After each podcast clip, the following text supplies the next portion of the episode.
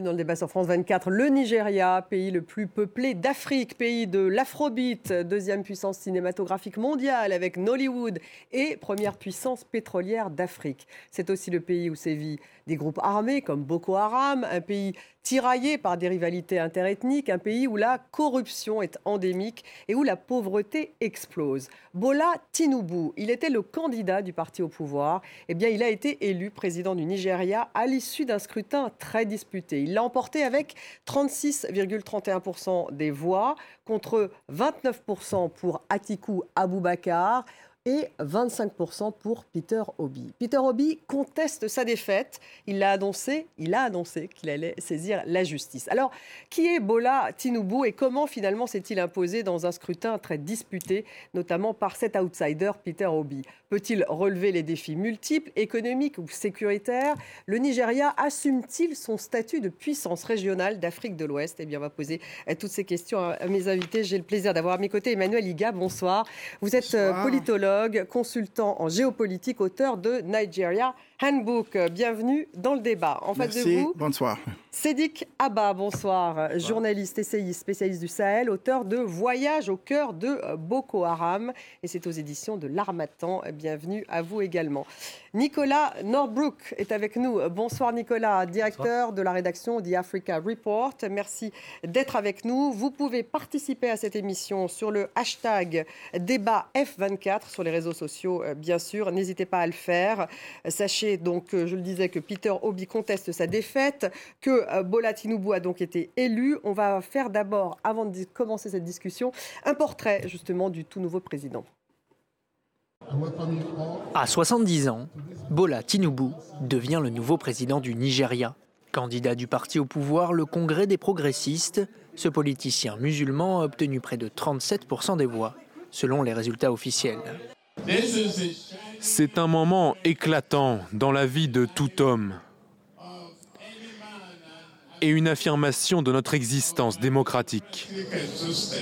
Bola Tinubu a gravi tous les échelons politiques depuis la fin de la dictature militaire, un régime qu'il a combattu en exil.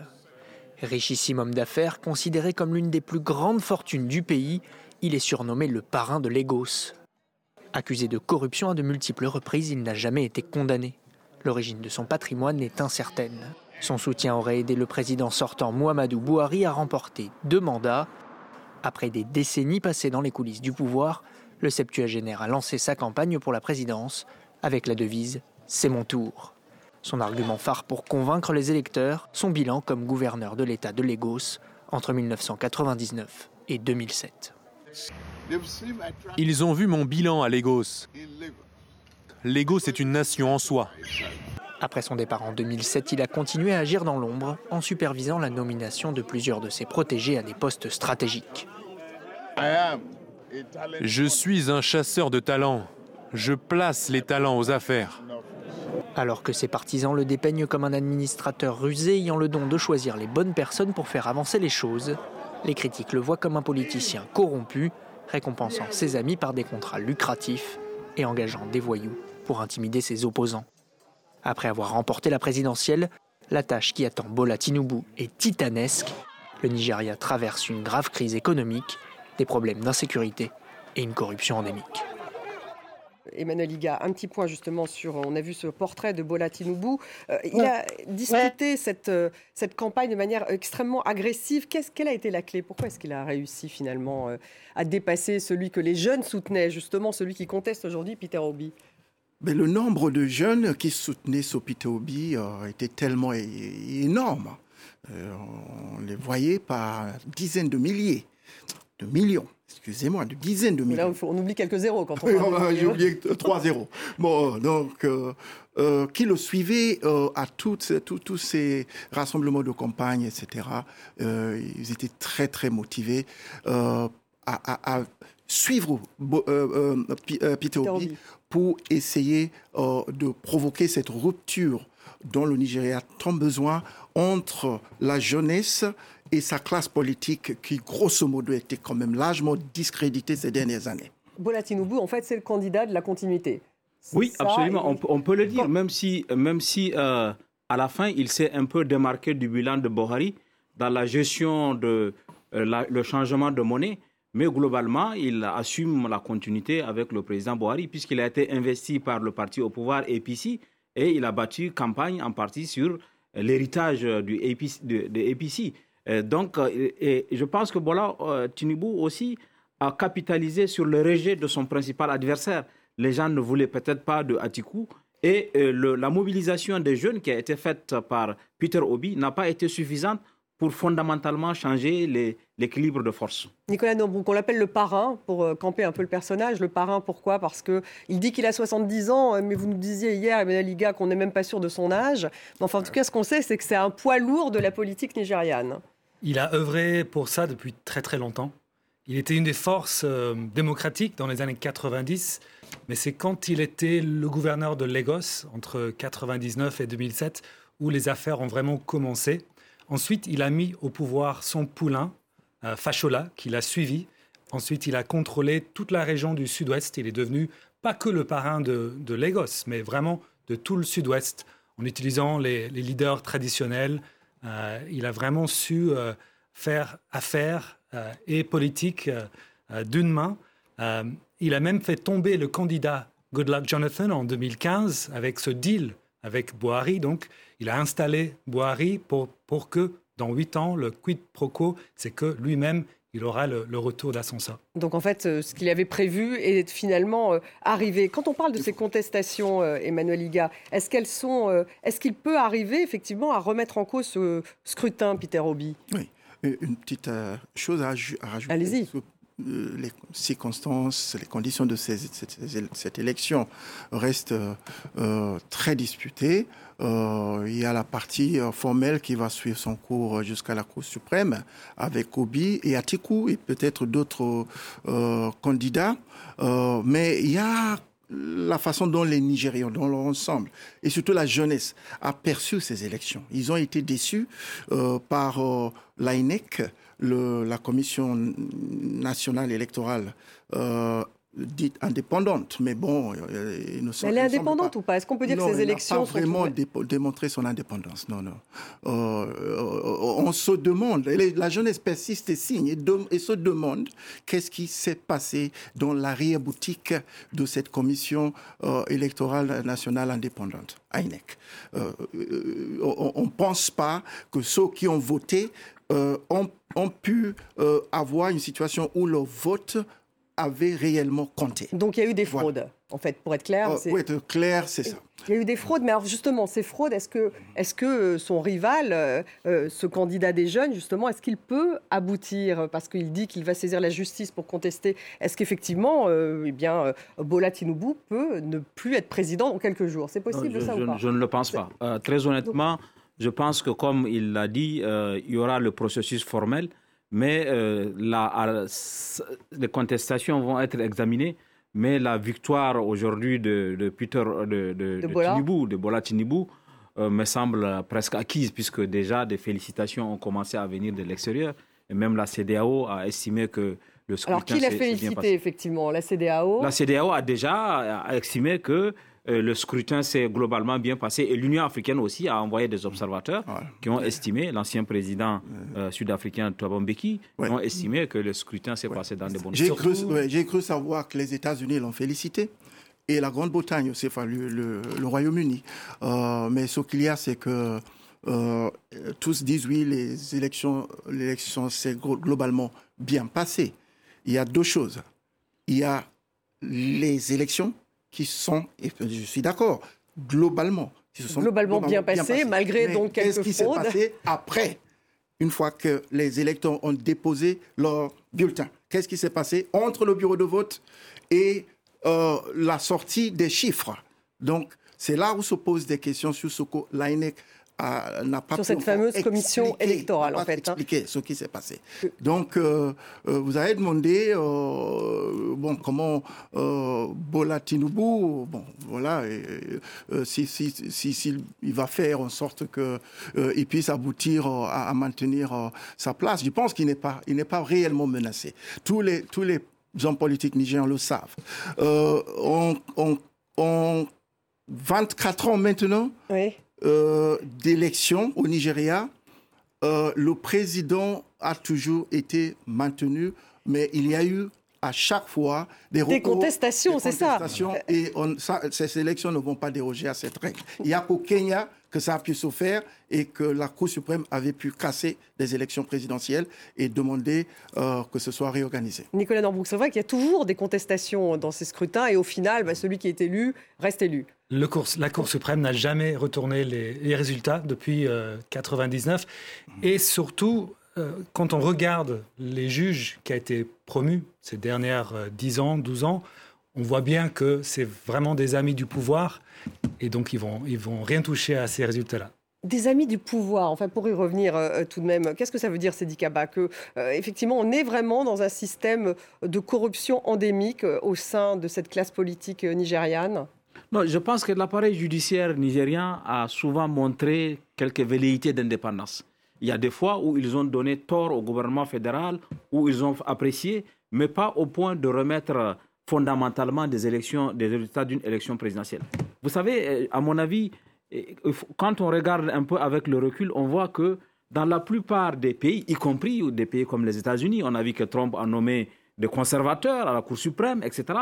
Il y a souvent dans, la, dans les désignations des personnes qui sont nommées à ce type d'instance euh, euh, de sensibilité, de proximité. Les gens ne nomment pas leur adversaire, mais le reste, c'est la capacité des gens qui sont nommés à assumer leur indépendance. Parce que théoriquement, les juges qui sont nommés sont indépendants, mais le pouvoir a d'autres leviers qu'il actionne pour justement obtenir. Lesquels? Quand on... Clientélisme ah, sans, doute, sans doute. Si on veut rester le plus longtemps à ce poste-là, et si on veut être reconduit, si on veut après, pour avoir une retraite assez. Il y a beaucoup de considérations qui sont prises en jeu. Mais euh, moi, au regard des décisions qui ont été souvent rendues par la justice euh, fédérale, je ne pense pas qu'elle soit la plus mauvaise du continent africain.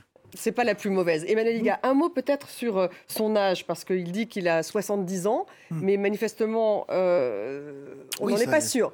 Oui, ça Je parle de Bola Tinubu. Hein. Ça a été un sujet de, grand litige entre le Bola Tinubu et, et, les médias, Bola Tinubu et les autres candidats. et il n'a jamais pu vraiment prouver euh, son âge. Euh, au Nigeria, les, les naissances ne sont pas enregistrées. Donc euh, tout le monde profite de ça pour donc, ça fait combien de temps qu'il a... Ça fait combien de temps qu'il a bloqué le compteur à 70 ans alors Oui, on pense qu'il manque quelque chose peut-être euh, euh, comme une dizaine d'années. Une dizaine d'années. Donc il serait plus proche de 80. plus en tous les cas, le, au Nigeria, il n'y a pas d'interdiction, il n'y a pas de limite d'âge au Nigeria. Non, non, non, non, non. ce n'est pas là où le problème se pose. Hein. tout simplement, en tant que premier citoyen du pays, il faut qu'il dise la vérité sur lui sur tout, y compris son âge. Et de son âge aussi dépend aussi peut-être sa situation de santé. Bon, les Nigérians se posent des questions. Si on ne va pas avoir plus de problèmes avec lui, au niveau de la santé qu'on a eu avec Buhari, qui a passé 200 jours de son mandat à aller, oui, presque, à aller chaque fois à Londres. Combien? Presque 300 jours à l'extérieur. à aller se faire soigner. Se faire soigner à Londres.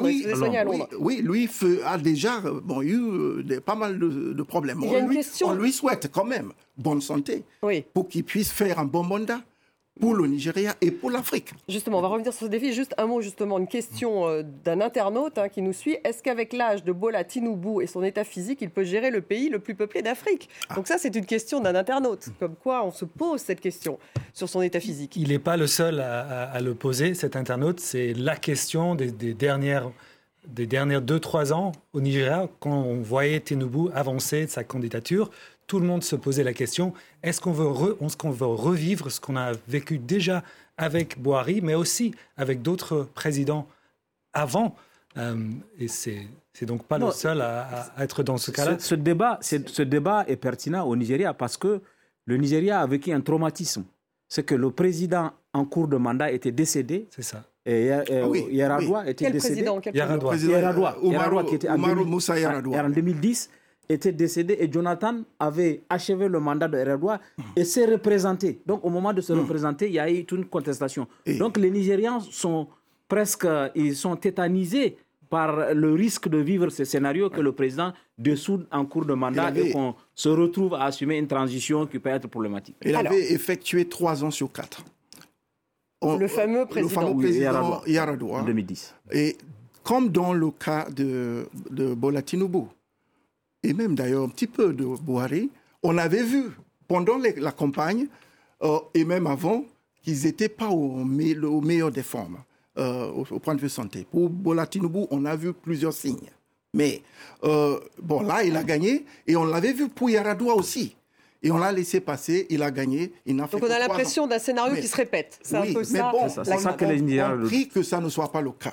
On ne doit pas commencer à prier que les présidents nigériens meurent au coup de mandat. Les défis, en tout cas, à relever pour ce président, pour Tinubu, sont nombreux. D'abord, celui de la sécurité. Pour être un peu organisé dans ce débat, on parle beaucoup de Boko Haram. C'est bien sûr connu bien au-delà du Nigeria. On se souvient notamment de l'enlèvement de ces lycéennes qu'on avait beaucoup couvert sur France 24. Est-ce que c'est D'abord, il y a plusieurs groupes. Hein. Il y a Boko Haram, mais si j'ai bien compris, euh, Nicolas, il a été scindé en deux, ce groupe. Il y a un groupe euh, qui s'appelle État islamique en Afrique de l'Ouest. Il y en a un autre qui s'appelle euh, JAS. Bref, et il y en a d'autres. Quelle est la capacité de nuisance de ces groupes? Déjà, ils ont, ils ont fait énormément de, de mal à, beaucoup de familles partout dans le pays. ils ont, tout récemment, l'année dernière même, ils ont arrêté un train euh, ils ont kidnappé une centaine de personnes. Entre Abuja et Kaduna. Exactement. Euh, et ils ont vraiment isolé euh, des endroits dans le pays. Il y a des fermiers qui ne peuvent plus aller dans leurs champs. Il y a des, des villes où on peut que arriver par vol, parce que si on prend le taxi, très vite on, se retrouve dans des situations de, de kidnapping. C'est devenu quotidien. C'est quotidien, donc ça a empiré. Oui, je crois que la, en fait, la question sécuritaire au Nigeria est très complexe. Il y a euh, les Boko, Boko, Haram et les deux mouvements que vous avez évoqués qui sont au nord-est du Nigeria, principalement dans l'état du Borno qui est leur berceau et dans les autres activités. Et il y a, lorsqu'on se rapproche de Abuja, les, bandits, les, hein. bandits, armés, il y a euh, ce banditisme armé que le gouvernement fédéral a laissé prospérer qui aujourd'hui est devenu une sorte d'armée dans l'État du Nigeria. Donc il y a quoi Une complicité du gouvernement fédéral dans ce cas Une impuissance qui... Euh, et puis aussi, il y a euh, des cercles mafieux autour du pouvoir. Parce qu'il y a un business de, la sécurité au Nigeria qui, s'est développé. Ce qui enlève euh, des, personnes pour percevoir, de, pour percevoir des rançons. Et il, principalement, c'est pour ça d'ailleurs, vous faites bien d'évoquer les jeunes filles de Chibok quand les, filles sont, quand les, les élèves sont, sont ciblés, c'est que c'est l'État fédéral qui paye la rançon. Et autour du paiement de rançon, il y a toute une mafia, puisqu'on sort un volume d'argent des caisses de l'État fédéral. Le temps que l'État, l'argent arrive au ravisseur, il y a une partie qui se perd en chemin par des circuits, etc. Et ça, ça a fait prospérer cette, cette économie de la rançon et de la sécurité au Nigeria qui fait qu'aujourd'hui, plus que les Boko Haram qui sont dans le sud-est, c'est autour de Abuja, dans l'état des Amphara par exemple, que l'insécurité est devenue plus grande. Et elle a commencé même à s'exporter à des États voisins du Nigeria, comme le Niger. Dans la région de Maradi, de Madarumfa, c'est des, des, des, groupes euh, qui, sont, qui viennent enlever des gens, qui, et ces groupes-là viennent du, Nigeria. Elles ont été finalement libérées, les lycéennes, euh, rappelez-nous. Il y a euh, une grande partie, il y a une bonne centaine qu'on n'a jamais retrouvées. On les a jamais retrouvées. Grosso modo, elles étaient 272 au départ à peu près, et on a libéré 120 environ. Et il y en a beaucoup plus qui ont été kidnappés depuis. C'est ça la vraie tragédie. Par la suite, oui. Alors comment expliquer que Boari, donc hein, le précédent président, lui avait fait toute sa politique là-dessus, sur la lutte contre Boko Haram C'est la grande déception. La grande déception. L'une des grandes déceptions. Nicolas, allez-y. Il était censé être euh, le militaire qui a même fait dans les années 80 la War on Indiscipline. C'était censé être la mm. personne qui mm. allait retourner le Nigeria vers euh, les bonnes pratiques. Et finalement, on a vu euh, le contraire. C'est vrai que c'est une période où, dans le Sahel, ça se complexifie avec d'autres groupes qui, euh, qui ont émergé. il faut ajouter à ça le, lac Tchad qui, qui, disparaît, qui pousse des, centaines de milliers de jeunes à la rue, qui n'ont plus leur, euh, leur possibilité économique d'auparavant, mais quand même, Boari n'a pas gardé l'appareil euh, sécuritaire en bon état. Il faut du training, il faut, euh, il faut bien les payer et surtout il faut enlever la, corruption euh, comme tu le disais, qui, qui gangrène tout le système. Donc c'est la, comment, enfin justement, Tinubu, c'est quand même un des grands défis qu'il doit relever. Est-ce qu'il peut parvenir au moins à contenir euh, la croissance de, euh, de ces gangs, euh, enfin je ne sais pas si on peut les appeler des gangs, de ces groupes armés C'est sur cette question que Tinubu sera jugé, en tout cas principalement avec l'économie, bien sûr. Aujourd'hui, le bilan que lui lègue Bohari n'est pas flatteur en matière de, sécurité. Euh, Bohari, en 2015, a été, a, été élu sur l'espérance qu'il règle au moins la question de sécurité. Un ancien général à Poigne qui a pris le pouvoir, qui a fait le coup d'État de 1984, à l'époque, euh, qui a, qui a donné... Bon, les gens l'ont élu avec cet espoir-là, à l'époque. Mais, au Mais comment Tinubu peut-il réussir là où il a échoué, du coup Ça, c'est un vrai défi. On attend de voir. Peut-être que euh, Tinubu, ce que Bohari n'a pas réussi à faire, c'est euh, mettre fin à la corruption qu'il y a dans l'appareil sécuritaire. Parce que au Nigeria, c'est inimaginable pour nous autres. Mais euh, l'argent qui est investi dans la sécurité, c'est un milliard de dollars.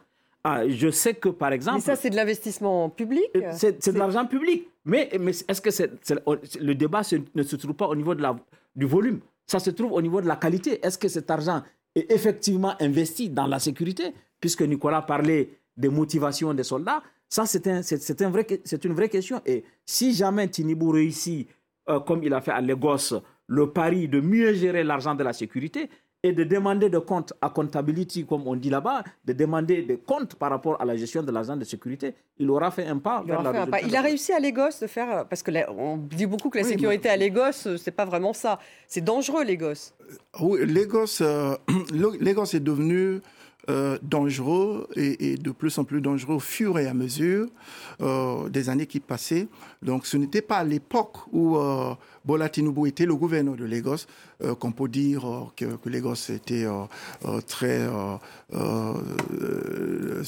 assujetti à tous ces problèmes d'insécurité. Ça, il était là entre 90, 1999 et, 2007, et 2007. À cette époque-là, Lagos était quand même mm. une très bonne ville. À, il faut lui donner ville à vivre. Oshodi voilà. était très très dangereux dans les années 90. donc là, Lagos s'inscrit le mouvement général euh, d'accroissement de, de l'insécurité que euh, Cédric expliquait tout à l'heure. Mais euh, Lagos a l'avantage d'être très éloigné euh, du foyer principal de cette insécurité qui est au nord du Nigeria.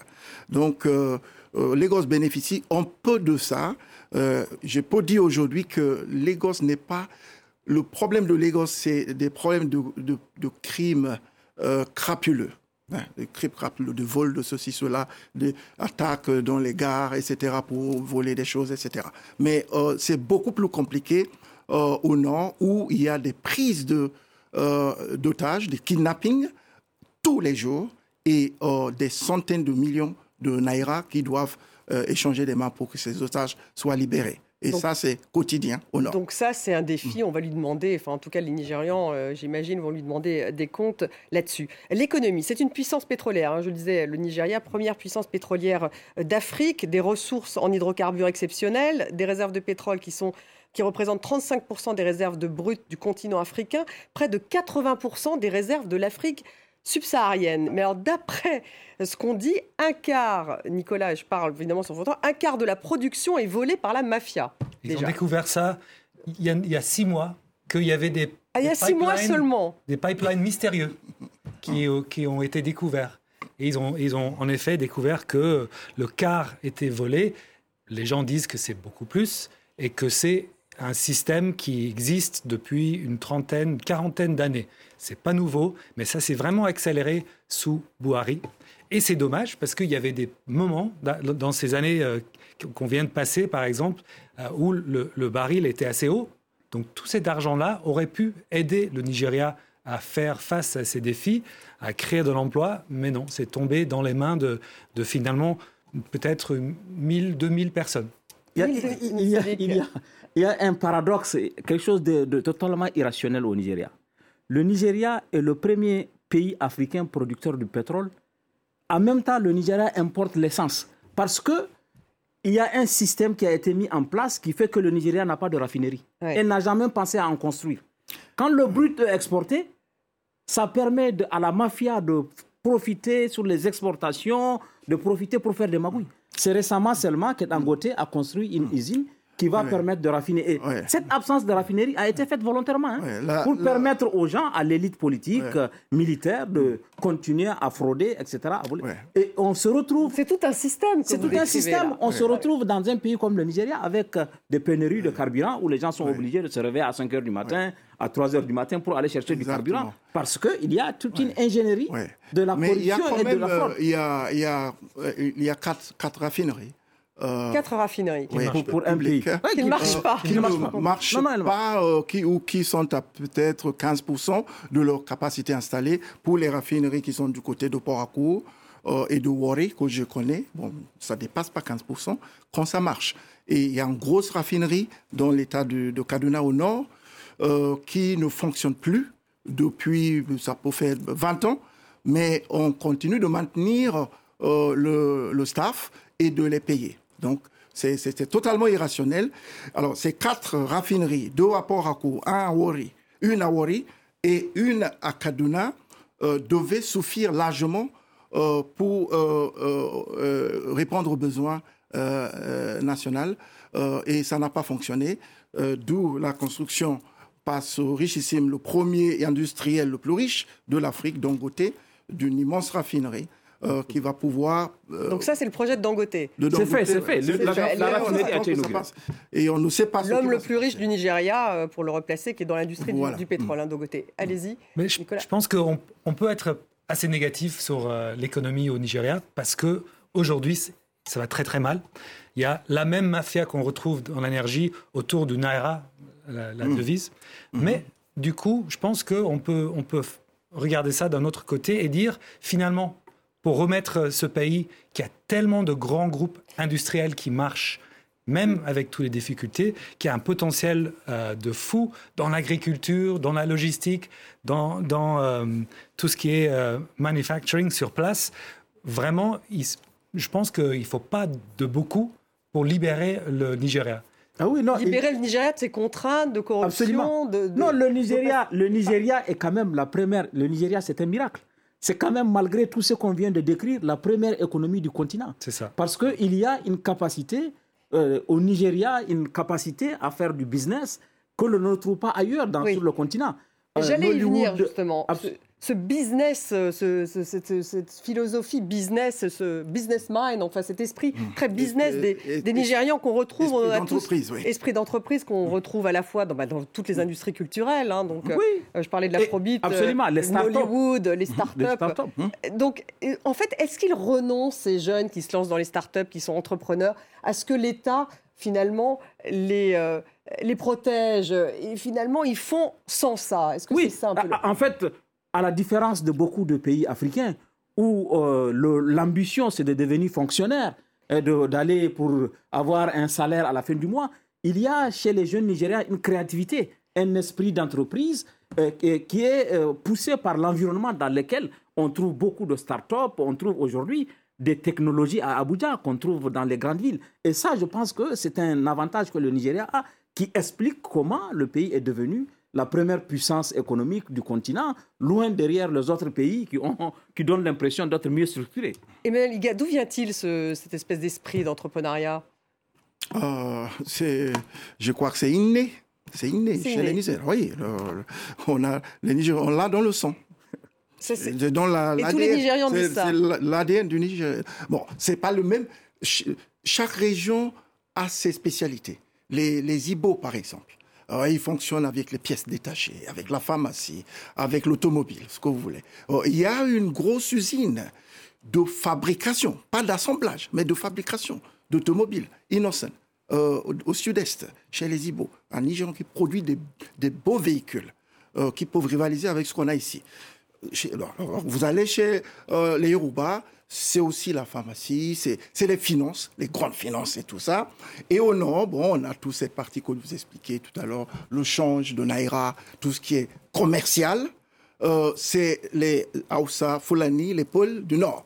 Donc, euh, chacun s'est spécialisé et euh, les parents enseignent ça aux enfants. Aux enfants. En fait, ils ont fait des dynasties d'entrepreneurs. c'est un peu ça.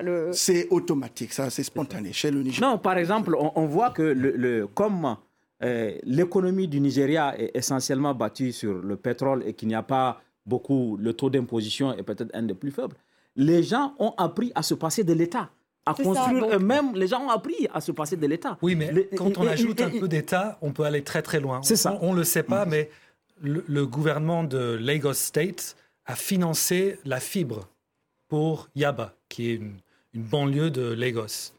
Il y a dix ans, a financé le, fibre optique. La fibre optique.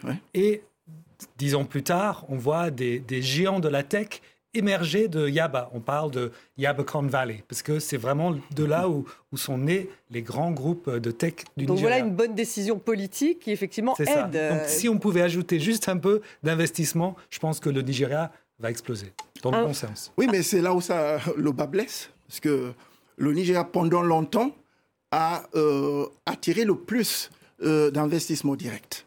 C'était le premier, la première destination euh, euh étranger direct. étranger direct. Et là, le Niger est tombé très bas. Donc, euh, je ne sais pas, on, est au troisième ou quatrième position. il y a encore. Oui, mais il, est peut-être à un moment où, oh, effectivement... Le, Niger n'est certainement plus la première destination. Voilà. Donc, et il y a une pauvreté, j'ai vu 90 millions de pauvres oui, oui, au Nigeria. donc le pays Les Nations Unies, officiellement même, ont déclaré que le Nigeria était la capitale de la pauvreté au monde. Ça, c'est le, disons, l'expression le, choc que les Nations Unies, peut-être pour provoquer l'électrochoc euh, chez les responsables nigériens, euh, que le Nigeria est devenu le, lieu de concentration du plus grand nombre des pauvres au monde, de ceux qui vivent en-dessus du seuil de la pauvreté, malgré, euh, malgré tout ce que vous dynamisme. Oui, oui, ça, peut, ça peut se comprendre aussi, parce que le Nigeria, c'est 215 millions de personnes. Donc, si on, si on dit que 60% euh, puisque le, taux de, le seuil de pauvreté, 60% environ de la population vit au-dessus du seuil de pauvreté, mm. à cause de la mauvaise répartition de richesses. Mais il y a cet espace de business euh, que l'on vient d'évoquer et il y a aussi des marges de manœuvre si l'élite politique et militaire du Nigeria euh, serait saisie, mais de l'ordre, comme vous avez dit, le Nigeria a un potentiel. Parce qu'aujourd'hui encore, il y a beaucoup d'investisseurs étrangers, des Chinois, des Turcs, des Indiens qui se bousculent dans des grands hôtels à Abuja. alors, ça fait beaucoup de défis pour, à relever pour euh, Tinubu. Un mot, un mot peut-être de politique pour en revenir à la puissance régionale du Nigeria. Euh, pourquoi est-ce qu'il ne fait pas partie des BRICS, Emmanuel Iga? Euh, c'est tout simplement, à mon avis. On place comme pays émergent le Nigeria. C'est le, c'est la situation intérieure qui, qui, crée ce problème euh, euh, du rayonnement, euh, du, du, de, comment dire, de la crédibilité du Nigeria sur la scène internationale, parce qu'il y a beaucoup de choses qui vont mal dans beaucoup de secteurs au niveau national. Et là, l'Afrique du Sud, qui est partie, elle a, elle, a ses propres problèmes, mais au niveau bon, des secteurs industriels, etc.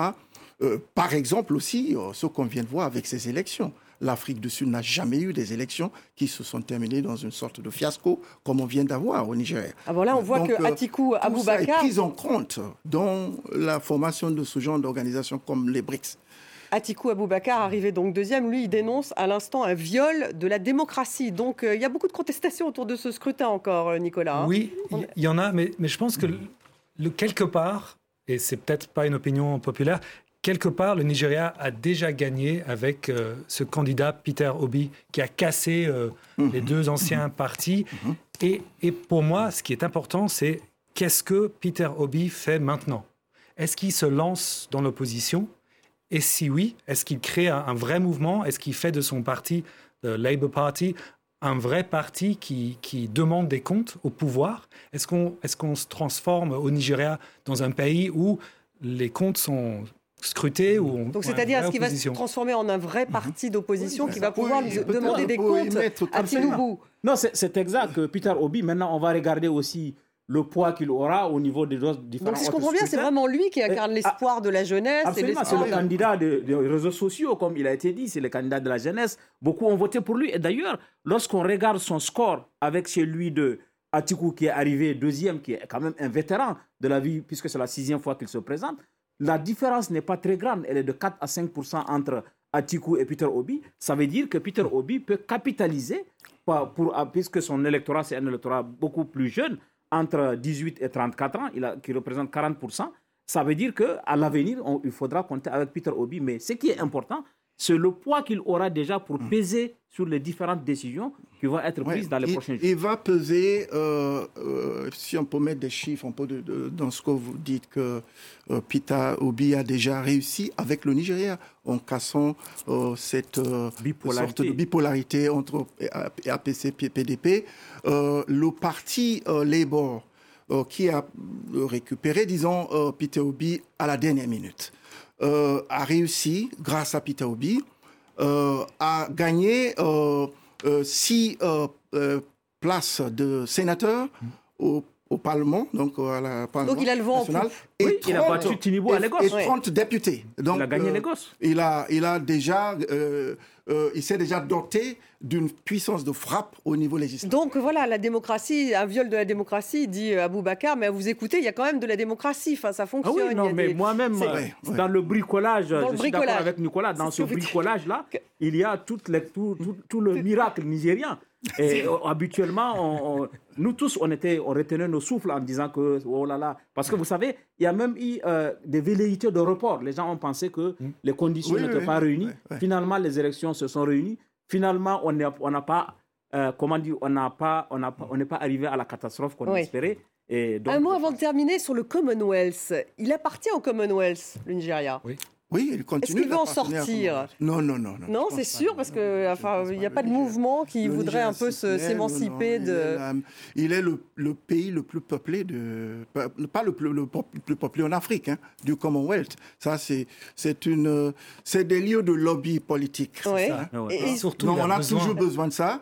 Et d'ailleurs, euh, le Commonwealth a donné l'exemple euh, aux pays francophones pour fonder euh, l'organisation internationale. Mais il est beaucoup. Il est contesté le Commonwealth dans de nombreux pays. Mais, la relation dans le Commonwealth n'est pas euh, euh, horizontale.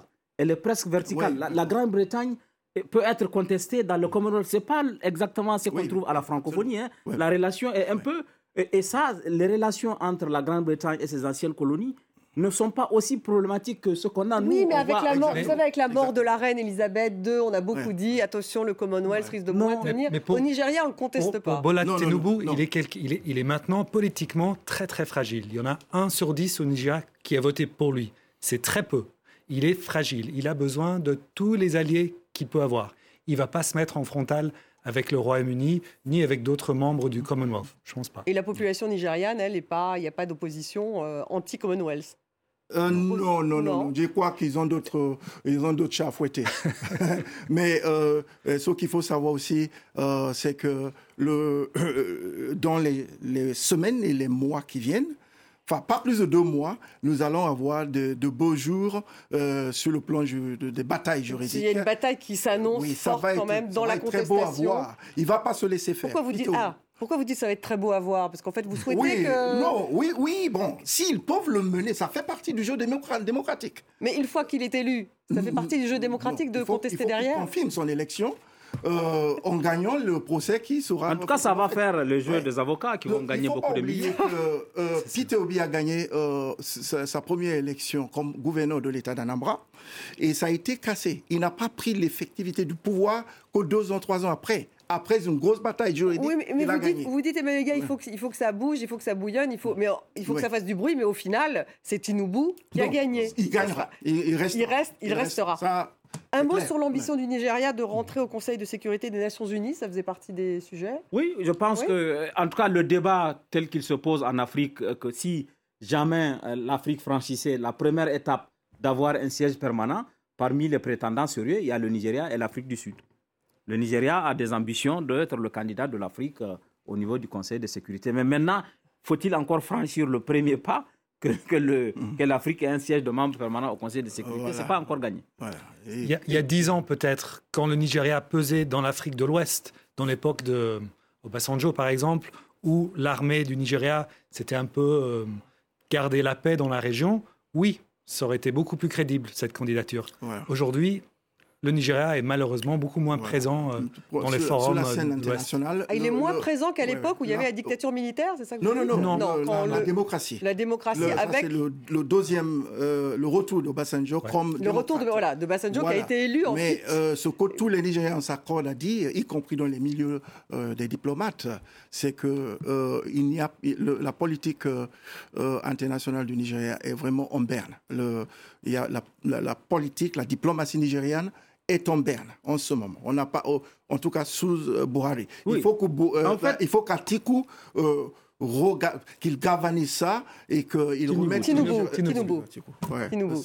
Bon, ça- Atiku en parlait beaucoup. Oui, Lui, oui. il parlait Non, beaucoup de mais- ce mais- rôle. Atiku qui est arrivé deuxième. Ça- C'est pour peut- ça que Atiku a beaucoup euh, axé son- sa campagne sur, ça. Sur la puissance à régionale. Oui, parce Oui. que là, là ça, ça se comprend parce que Buhari est venu avec euh, une sorte de slogan le Nigeria Fest.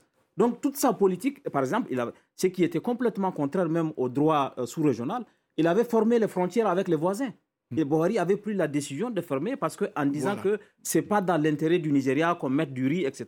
Et ce repli sur soi du Nigeria a fait que le Nigeria a beaucoup perdu au plan de son rayonnement sous-régional. Avant, c'était comme vous l'avez dit, Ecomog, les forces du Nigeria qui étaient parties en Sierra Leone et euh, Libéria. Libéria pour rétablir la démocratie, etc. Mais tout ça, Buhari a abandonné en disant c'est pas notre rôle. Nous, notre rôle, c'est le bien-être du Nigeria. Et à la fin, bon, on s'est retrouvé dans, cette, dans ce schéma où. Et ça sera la Nigeria politique de beaucoup- Tinubu, a priori, euh, Nicolas, de ce retour repli sur soi-même, euh, Oui, il est, peu d'ambition à l'extérieur, peu il est d'ambition de beaucoup puissance. plus ex- externalisé, on peut dire, internationalisé euh, dans l'esprit. Euh, il a beaucoup voyagé. Ah oui, Tinubu, donc, Et- que et- Buhari. Il voudrait, je pense, euh, repartir aux États-Unis. Donc, je, je pense qu'il sera totalement différent à, à Buhari. Là, je ne pense pas qu'il y aura de Mais- mais- similarité du tout. mais- Il va essayer de donner a un rayonnement. même- il a dit quand même que il continuera là où Buhari euh, aura arrêté. Bon, il continuera la politique de Sur le rayonnement à l'extérieur, c'est ça que vous voulez dire non, non, non, non, sur l'ensemble, l'ensemble de sa Ah, politique. ce sera Donc il reste dans la continuité. Il reste Non, dans la non, moi- continuité. moi, je il l'a que- dit pendant la campagne. Moi, je suis. Il, je suis- rester dans la continuité tout en y mettant ses touches personnelles euh, pour faire un peu différemment. Mais il l'a dit. Bon, maintenant, on espère qu'il ne le fera pas. Ah, Je suis plus proche de Nicolas dans ce débat parce Oui. que, euh, il a- étant- ayant vécu longtemps en exil à cause de la dictature, il est plus sensible, il, est plus, il va être plus ouvert que Buhari au monde extérieur et ça permettra au Nigeria de retrouver clair. son leadership sous-régional parce que le Nigeria, c'est 65% du PIB de l'Afrique de l'Ouest. Voilà, Bola Tinubu, donc hein, élu euh, président Nigeria. On voit donc à l'issue de ce débat qu'il va y avoir de la contestation, ça va s'agiter, mais a priori, c'est tout de même lui, le euh, euh, nouveau euh, président nigérian. Merci beaucoup, Nicolas Norbrook, d'avoir été avec nous. Merci, Emmanuel Iga. Merci, Merci. à vous, Sédic Abba. Merci à vous tous de nous avoir suivis et restez avec nous sur France 24.